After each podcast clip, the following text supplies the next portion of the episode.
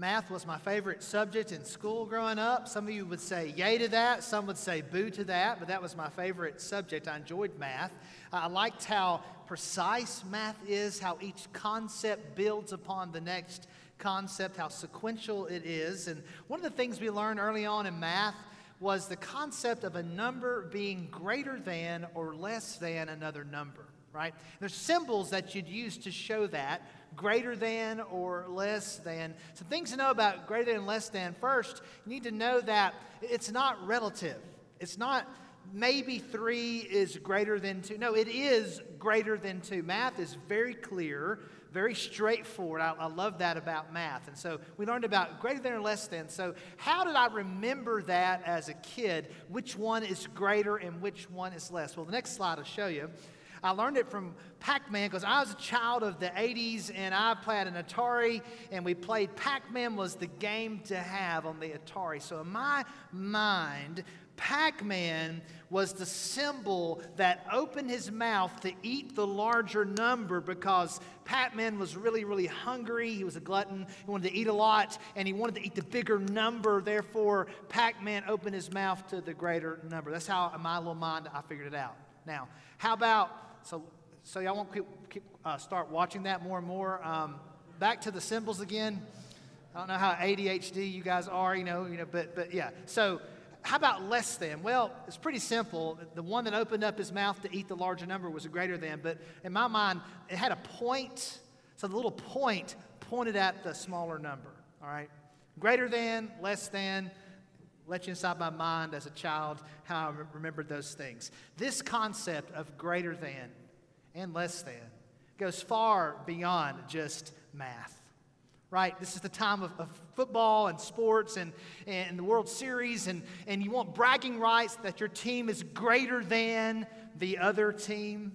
We're in a culture that wants the best, and we want to have the greatest of everything. And so we want to have the greatest things, the greatest people, the greatest everything around us.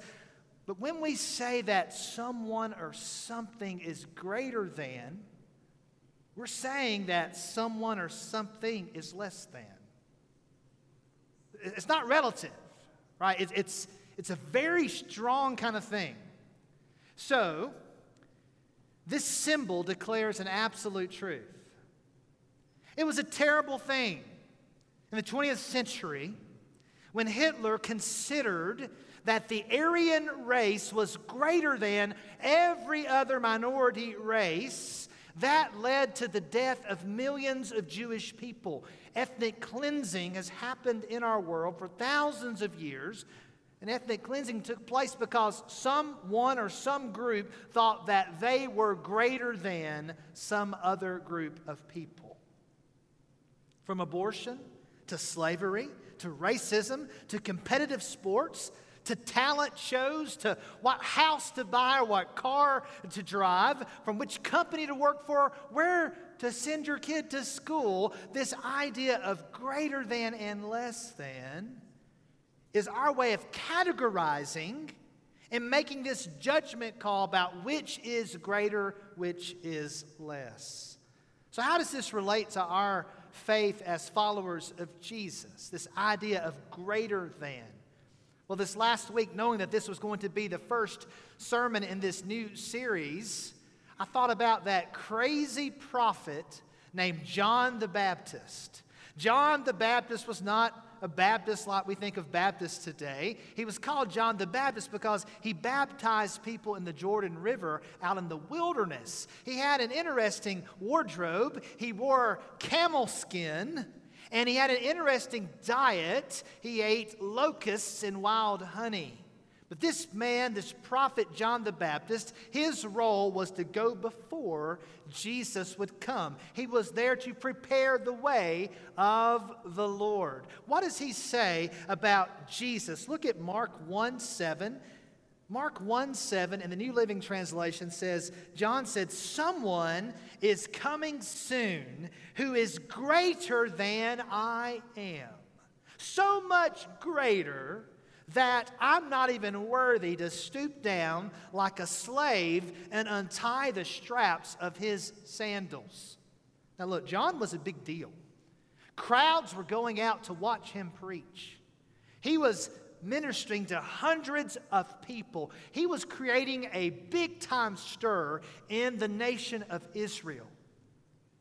But John says basically, there's someone else coming. He is far greater than me. And sure enough, Jesus comes. And over a short period of time, the ministry of Jesus begins to outgrow the ministry of John the Baptist. All the crowds that were flocking to hear John preach and get baptized by John were flocking to this Jesus of Nazareth. And it was bothering the disciples of John. I mean, John was their guy. And here everybody's going to follow this new guy, Jesus. So what does John tell his disciples? Look at John 3:30. John says, speaking of Jesus, he must become greater. I must become less.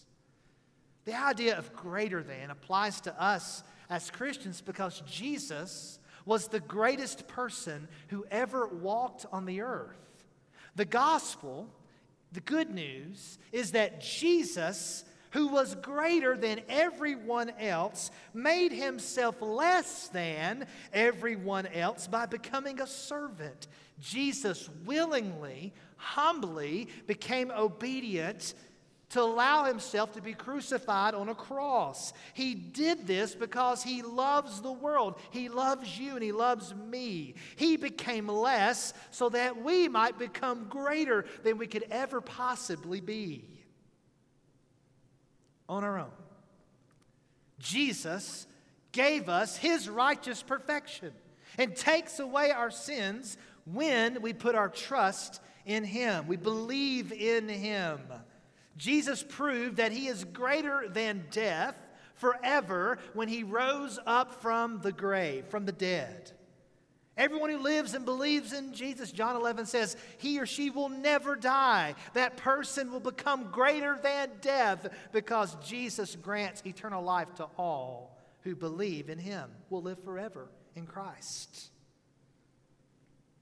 Because of Jesus, as Christians, our lives will be greater than the sin that entangles us, the shame that plagues us, the past that haunts us, the weaknesses that we live with. We can be greater than all of these things because Jesus is greater than all. Amen? He is greater, and that's our hope. But I have to say, the starting line for you on this journey with Jesus is that you have to come to a place to where you realize Jesus is greater than me. I am less than him.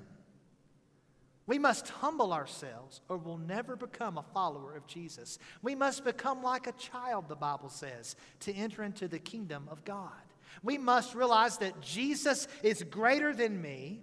He is more righteous than me. He is perfect. I am not. He is not sinful. I am. The Bible calls this repentance. It's changing your view, changing your mind about who God is and about who you are. It's a change of view. And you humble yourself and you realize, Jesus, you are greater. You're greater than me. I need to come to you and say, Jesus, would you cleanse me? Would you save me? I need you to change my life. I can't be great enough on my own. I need you, Jesus, to be my Savior. That's where it begins, the Christian journey. I'm going to give you some good truths from our passage in 2 Corinthians 4. If you want to turn there in just a moment. I'm going to give you some really encouraging words, but these words are for believers. These words are only for a group of people who've put their faith and trust in Jesus. And so what I'm going to say is going to sound really, really great. The things we have in Christ. But we're not going to have those things unless we are in Christ. It begins with you and I saying yes to Jesus. Jesus, you are greater than me. I'm less than you. I need you to save me. This sermon series is greater than. What's the goal of this series? One word, encouragement. I want to encourage you, church. I want to build you up from the Word of God. That's the whole goal of this sermon series. How we can learn that we might become greater than the sin that ensnares us, greater than the tribulations of the world that afflict us, greater than the things of the past, and be reminded from the Word of God how the church of Jesus Christ as a whole, how we might become even greater in our impact for the glory of God. I want to build you up. I want to help you grow. I want to help you thrive at a time in your life when there's so much confusion in this world, so much fear, so much despair, depression, frustration, angst. All those things are gripping people right now. Yet our God is greater than, and His Word is greater than. I pray this series is a shot in the arm that we all desperately need. Look now with me at 2 Corinthians chapter 4. I'm going to read starting in verse 7 just to give you some quick background of this book. Paul is really seeking in this book to convince the Corinthians that he truly was an apostle. There were some in Corinth who were disputing the Apostle Paul's apostleship, and so there's a lot of defense that he does in this book, not bragging or boasting, but simply emphasizing and talking about the suffering that he had endured. And again, that's really in the context of especially chapter 3, chapter 4. But look at chapter 4, starting in verse 7. This is a pretty familiar verse. But we have this treasure in jars of clay to show that the surpassing power belongs to God and not to us. We are afflicted in every way, but not crushed. Perplexed, but not driven to despair. Persecuted, but not forsaken. Struck down, but not destroyed. Always carrying in the body the death of Jesus, so that the life of Jesus may also be manifested in our bodies. For we who live are always being given over to death for Jesus' sake, so that the life of Jesus also may be manifested in our mortal flesh. So death is at work in us, but life in you. Since we have the same spirit of faith, according to what has been written, I believed, and so I spoke. We also believe, and so we also speak, knowing that He who raised the Lord Jesus will also raise us with Jesus and bring us with you into His presence. For it is all for your sake, so that as grace extends to more and more people, it may increase thanksgiving to the glory of God. Verse 16. So we do not lose heart. Though our outer self is wasting away, our inner self is being renewed day by day. For this light, momentary affliction is preparing for us an eternal weight of glory beyond all comparison, as we look not to the things that are seen, but to the things that are unseen. For the things that are seen are transient, but the things that are unseen are eternal. This is God's Word. 2 Corinthians chapter 4, verses 7 through 18. I'm going to focus on the first part of this passage and the last part of this passage.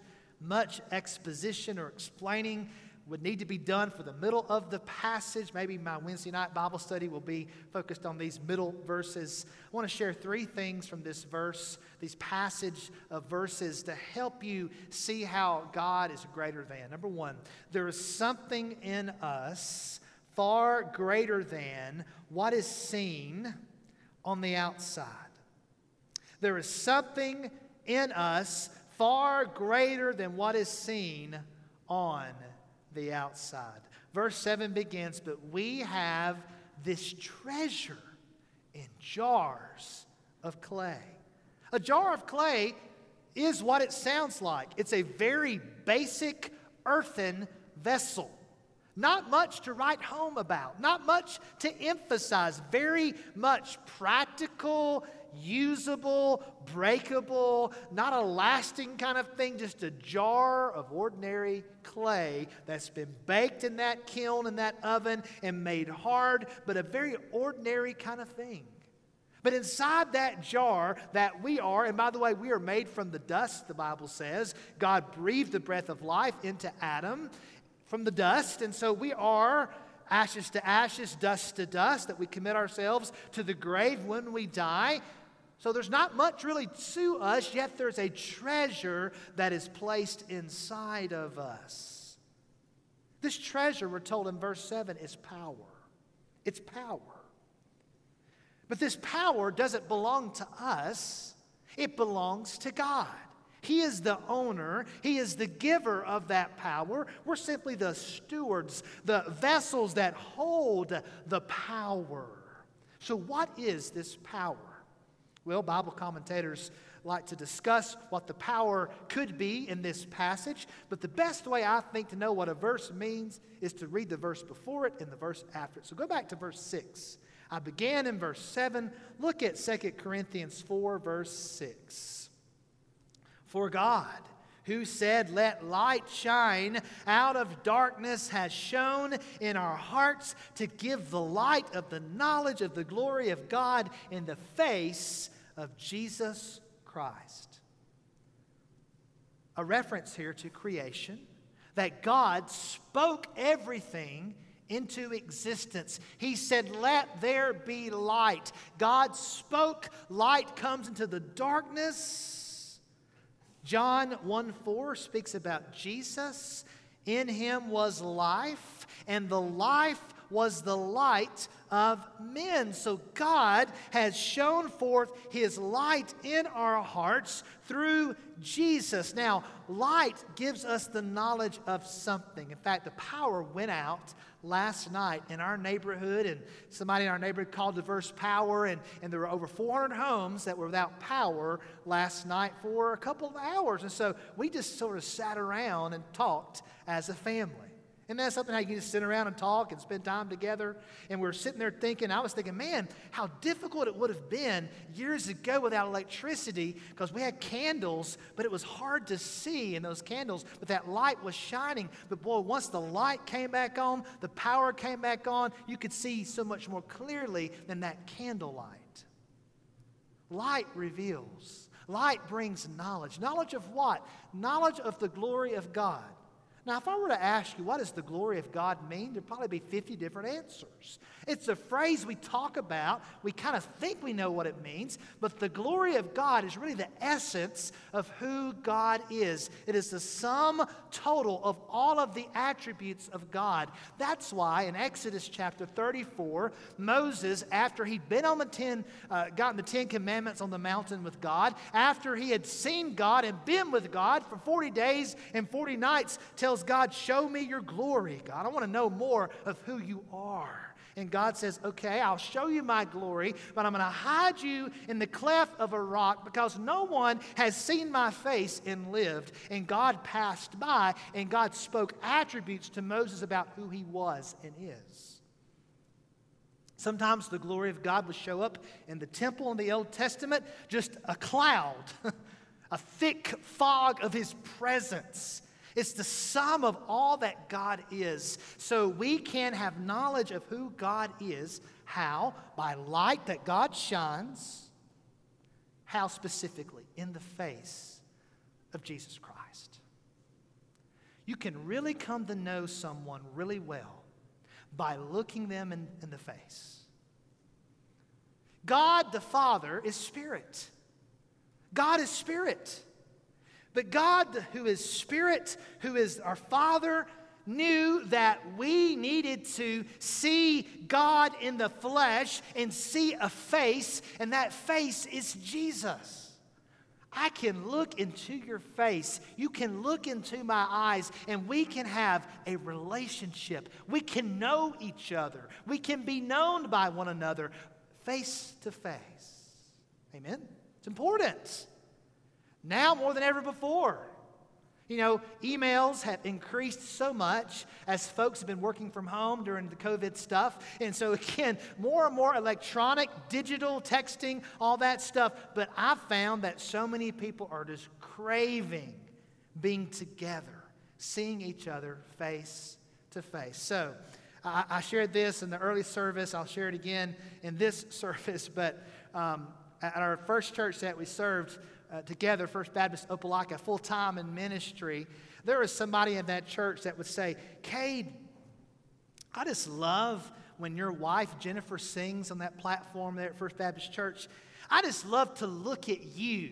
I'm I'm like, what? He says, I like to look at your face watching your wife sing because you just love her so much, don't you? I'm like, yeah, I do. You can see it in my face, right? Because of the intimate relationship and the love that you see in the face. And so it's in the face of Jesus that we see God. We see our Creator in the person of Jesus Christ. Now, specifically, the Apostle Paul talks about this mystery in the book of Colossians. He talks about this incredible truth that we're given by Jesus in John's gospel, in John 14 and 15 and 16, about this presence of God that dwells within us. The Apostle Paul refers to this union or becoming one with Jesus. Paul says we are to be in Christ, and Jesus Christ is to be in us. Jesus talks about the Holy Spirit of God that He's sending to us as He's going into heaven, leaving us. He is sending us the very presence of God. Paul says in Colossians 1, it's Christ in us, the hope of glory. So we have treasure within us. The treasure within us is the very presence and person of God Himself. God dwells in an earthen vessel, a jar of clay like Cade Ferris. It's a miracle of the grace and mercy of God. We're more than meets the eye, to use a Transformers term, if you like Transformers. We're more than what you see on the outside. David was the youngest of all those brothers. He did not look like the next king of Israel, as Ashley talked about, but God saw a heart in David that was for him. God looks at the inside. And the inside of us, it's beautiful because of who Jesus has made us, who He's making us to be, in the very presence of the Lord Jesus Christ in us in the person of the Holy Spirit. We need this, church. We need to know this truth. It's encouraging to know that God dwells in imperfect people. Why? The next verses, 2 Corinthians 4, 8 and 9 tell us. We are afflicted in every way, but not crushed, perplexed, but not driven to despair, persecuted, but not forsaken, struck down, but not destroyed. Which brings us to the second truth of the message. The power within us is greater than anything the world will do to us. So there's something far greater in us than what is seen on the outside. There's treasure in us. And there's power within us that is greater than anything the world could or might or will do to us. Paul says here that we are afflicted in every way.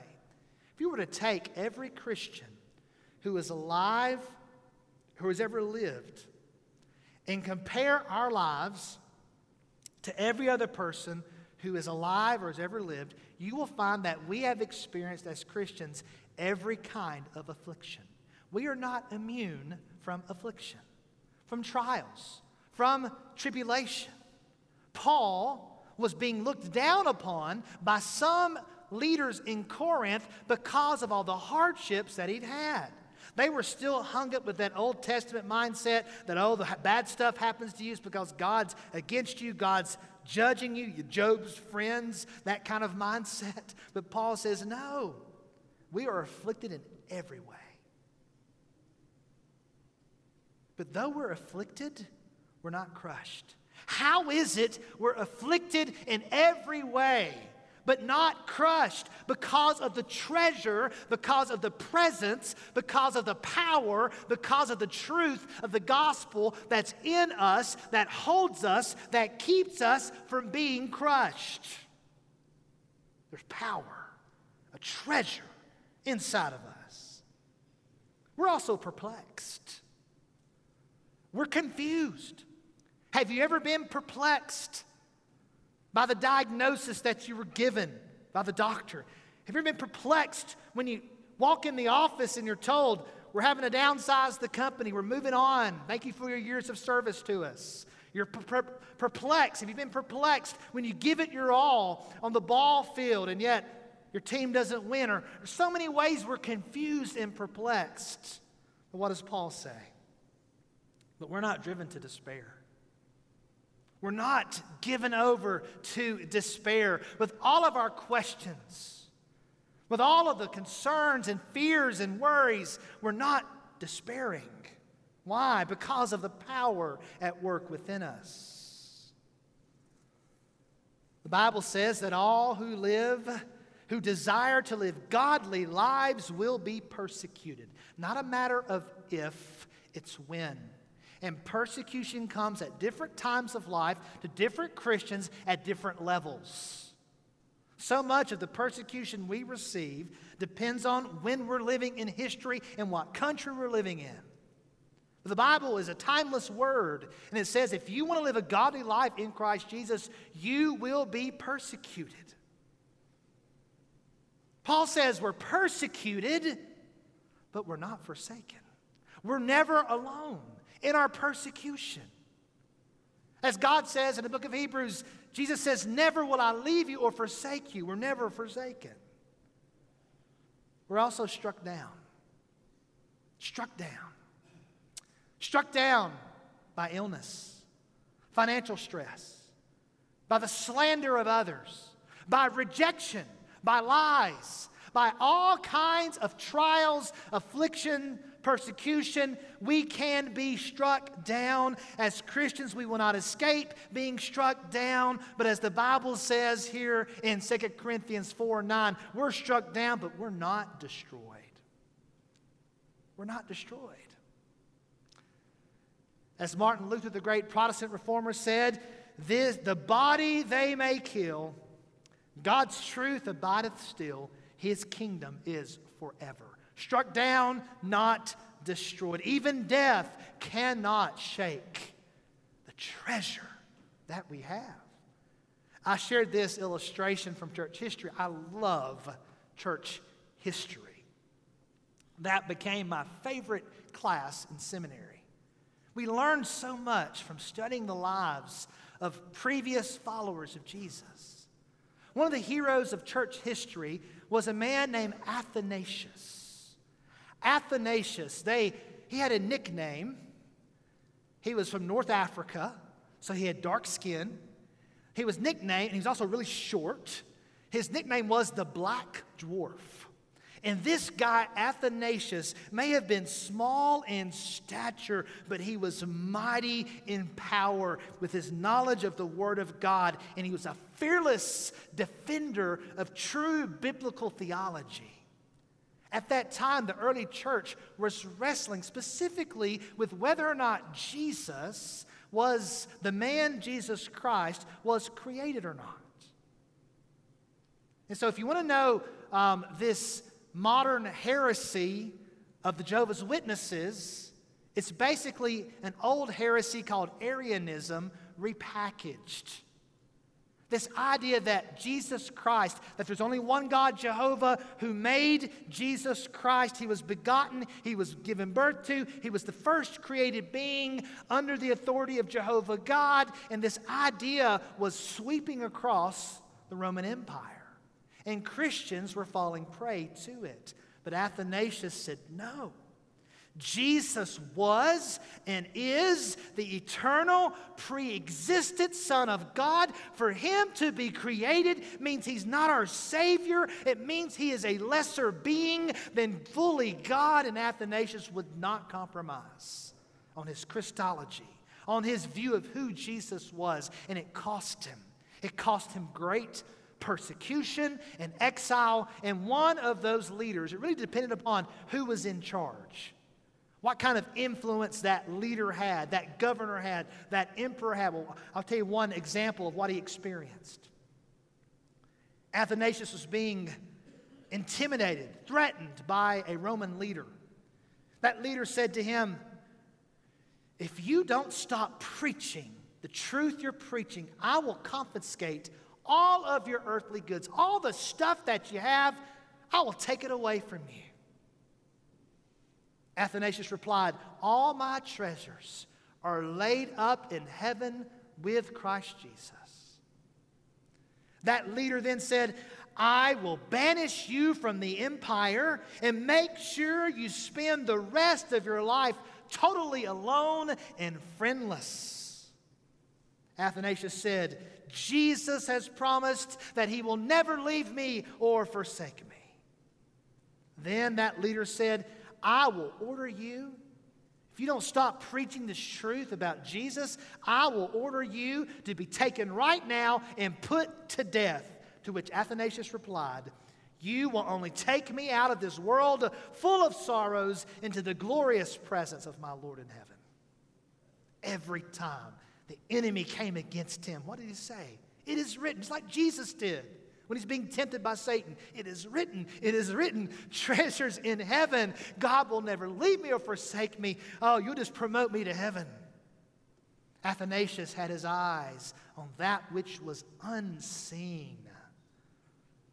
Brings us to our third and final truth. To recap quickly, the power that we have within us is greater than anything the world will do to us.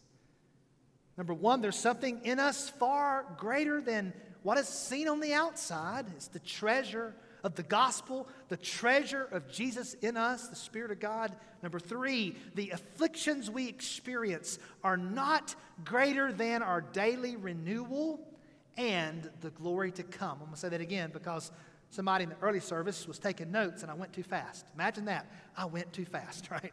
The afflictions we experience are not greater than our daily renewal and the glory to come. Look at verses 16 through 18. So we do not lose heart. That's my prayer for us, First Baptist Church. All those watching online, on television, here with me in person, let's not lose heart. Why? Though our outer self is wasting away, our inner self is being renewed day by day, for this light momentary affliction is preparing for us an eternal weight of glory beyond all comprehension or comparison, as we look not to the things that are seen, but to the things that are unseen, for the things that are seen are transient. That means temporary. But the things that are unseen are eternal. Paul says we're not going to lose heart. And Paul is really honest here. He says our outward bodies, our outer self is wasting away. No matter how healthy the diet, no matter how great the exercise, those things can give a greater quality of life, make you healthier. I'm all for being healthy. No matter how many Botox injections, no matter how much the skin is stretched to hide the wrinkles, there is nothing we can do to stop the outer self from wasting away. At some point, we go from growing up and being healthy and getting stronger and growing, and then we stop growing, and then we start declining over the rest of our lives. Our hope is not in the outward. Our hope is not in what we see. Our hope has to be in what is unseen, the inner self. Though I can't see your inner self, I can see evidence of what's happened inside of you by your face, by your actions, by your fruit. The afflictions that we experience are not greater than the daily renewal. What is Paul talking about there, being renewed? Well, I believe, again, look at the context. What does chapter 3 say? In chapter 3, verse 18, he says we're all, as Christians, being transformed into the image of Jesus Christ with ever-increasing glory. And this comes from the Lord, who is the Spirit.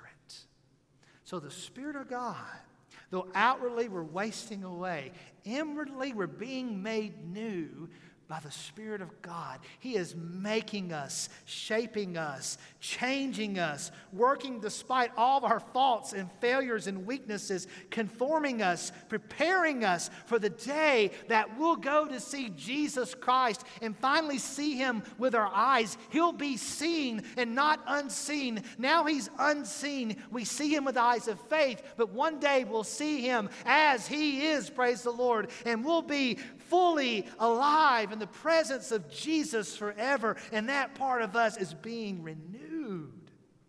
All it takes is every day just communing with God. Just open up His Word and the Holy Spirit who lives in you. Again, I'm speaking to Christians here. This should sound like gibberish in a foreign language to anyone listening who's not a Christian. Communion with God, the Spirit of God, these things. What are you talking about, Pastor? But if you're a Christian, you know Jesus Christ. He's washed you. He's cleansed you. This makes sense to you. You understand what I'm saying. You're communing with God in prayer. You're reading His Word, and He's doing a great work in you even as your body is wasting away. Oh, what a promise. But there's a glory to come. Romans 8:18, for I consider the sufferings of this present time are not worth comparing with the glory that is to be revealed to us. We're going to see the glory of God. We're going to see the fullness of God, all that God is, every question answered, every fear removed for all eternity, there with God in all of His glory forever and ever and ever. And going back to Corinthians, we know that this suffering right now, the coronavirus, COVID-19, whatever else is going on in the world, or whatever else is going to happen in 2021, it's all light, we're told. That means compared to the weight of the glory of God, it's nothing. And it's all brief. It's only momentary. A lifetime of pain and suffering is still momentary compared to the glory, the eternal glory that will be ours in Christ Jesus. That means you and I can persevere. You and I can stand. You and I can have hope. You and I can be encouraged today, no matter what happens at the election, no matter what happens to this nation. Our kingdom is a heavenly kingdom. Our God is on the throne, no matter who's the president or who's the judge or who's Congress. Our King is Jesus. He wins the battle. He is the Lord. Let's put our hope in Him. Let's be encouraged, not discouraged. He is our God. Pray with me. Lord, I pray now, Jesus' name, Lord, that we will understand that we have hope and that we might be struck down, we might be persecuted, we might be afflicted, our bodies might be wasting away, but inside of us we're being renewed day by the Holy Spirit, by the Word of God, by Jesus Christ Himself. And God, I pray we'll be encouraged as your people because you are greater than. Jesus, your word is greater than. Your promises are greater than. Your Spirit is greater than. The hope we have is greater than. God, encourage your body right now. Build up your broken and scattered church all over this world right now, God. Build up the body. Build it up by the Spirit of God, Lord. Let people come back to in-person worship. Let people come back to the joy of their salvation, God. There is nothing the enemy can do to harm us because we are fully assured there's treasure inside of us, and it's you, God. Let us walk in the power and the authority and the anointing of the Holy Spirit. Let us walk in the strength of the Word of God today with all the promises that nothing can take us out of God's hand. And God, we want to look at the unseen. Let us have eyes to see the unseen. Forgive us for looking at that which is seen. It brings us down. Let us keep our eyes on Jesus, I pray. In His name, amen. All right, we're going to stand and we're going to sing one of my favorite worship songs that just boils it all down to Jesus. When all the music's gone, all the instruments, all the human worship leaders who we're wasting away too. preachers are wasting away. There's something eternal, and it's Jesus. And let's worship this Lord Jesus right now. I talked about the gospel earlier in my message. Maybe you realize you've never repented. You've never put your hope and trust in Jesus. You've been playing games. Let today be the day of salvation for you. Come forward. I'd love to pray with you and talk to you how you might come to know Jesus Christ today and settle it once and for all that he might be your Lord and Savior. This is where we're taking new church members. This altar has been prayed at the past few Sundays. It's always open. You come. We'll pray with you. We'll stand by you.